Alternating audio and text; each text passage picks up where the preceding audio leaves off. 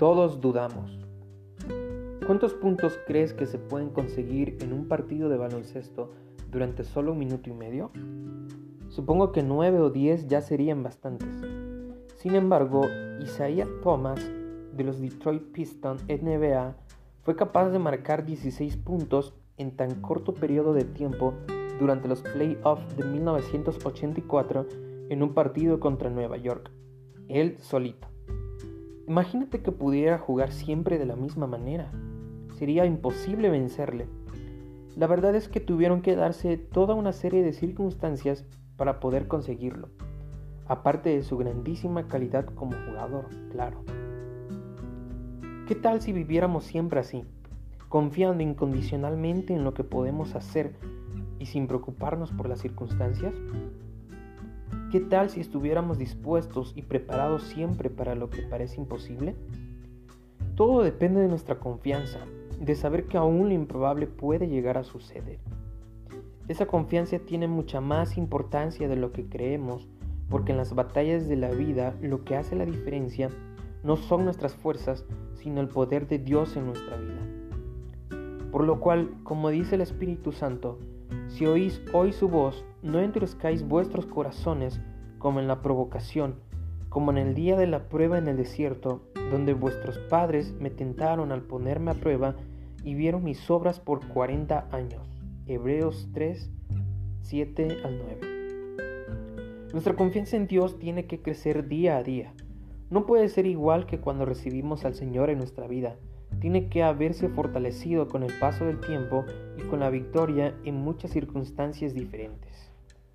Ese era el grave problema del pueblo de Israel, que vieron con el paso de los años todo lo que el Señor hizo por ellos, no solo cuando los salvó de sus enemigos, sino también cómo los cuidaba cada día, con milagros impresionantes, pero dejaron de confiar en Él. Vamos a ser sinceros, en algún momento de nuestra vida todos dudamos.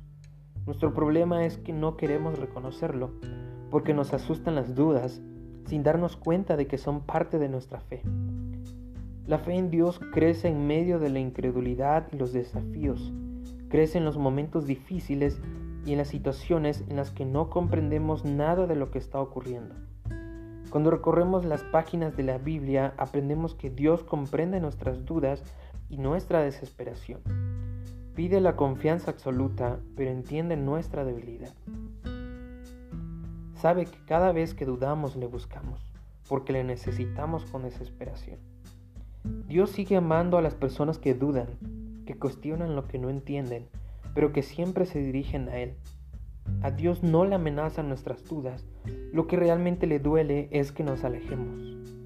Quiere nuestro amor en todo momento, sobre todo porque son los momentos más difíciles los que afirman nuestra fe.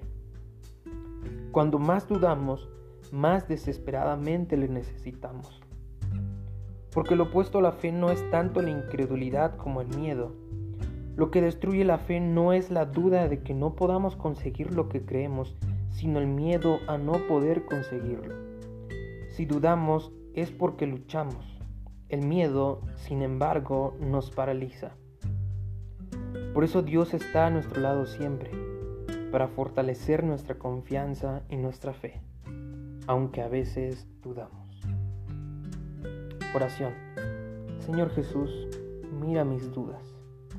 Ayúdame en mi incredulidad. Te necesito. Amén. Lecturas de la semana. Esther 1 y 2. Amos 1. Frase clave. A Dios no le preocupan nuestras dudas, lo que realmente le duele es que nos alejemos de Él. Fragmento Devocionales Nuestro Pan Diario Sin Límites por Jaime Fernando Garrido.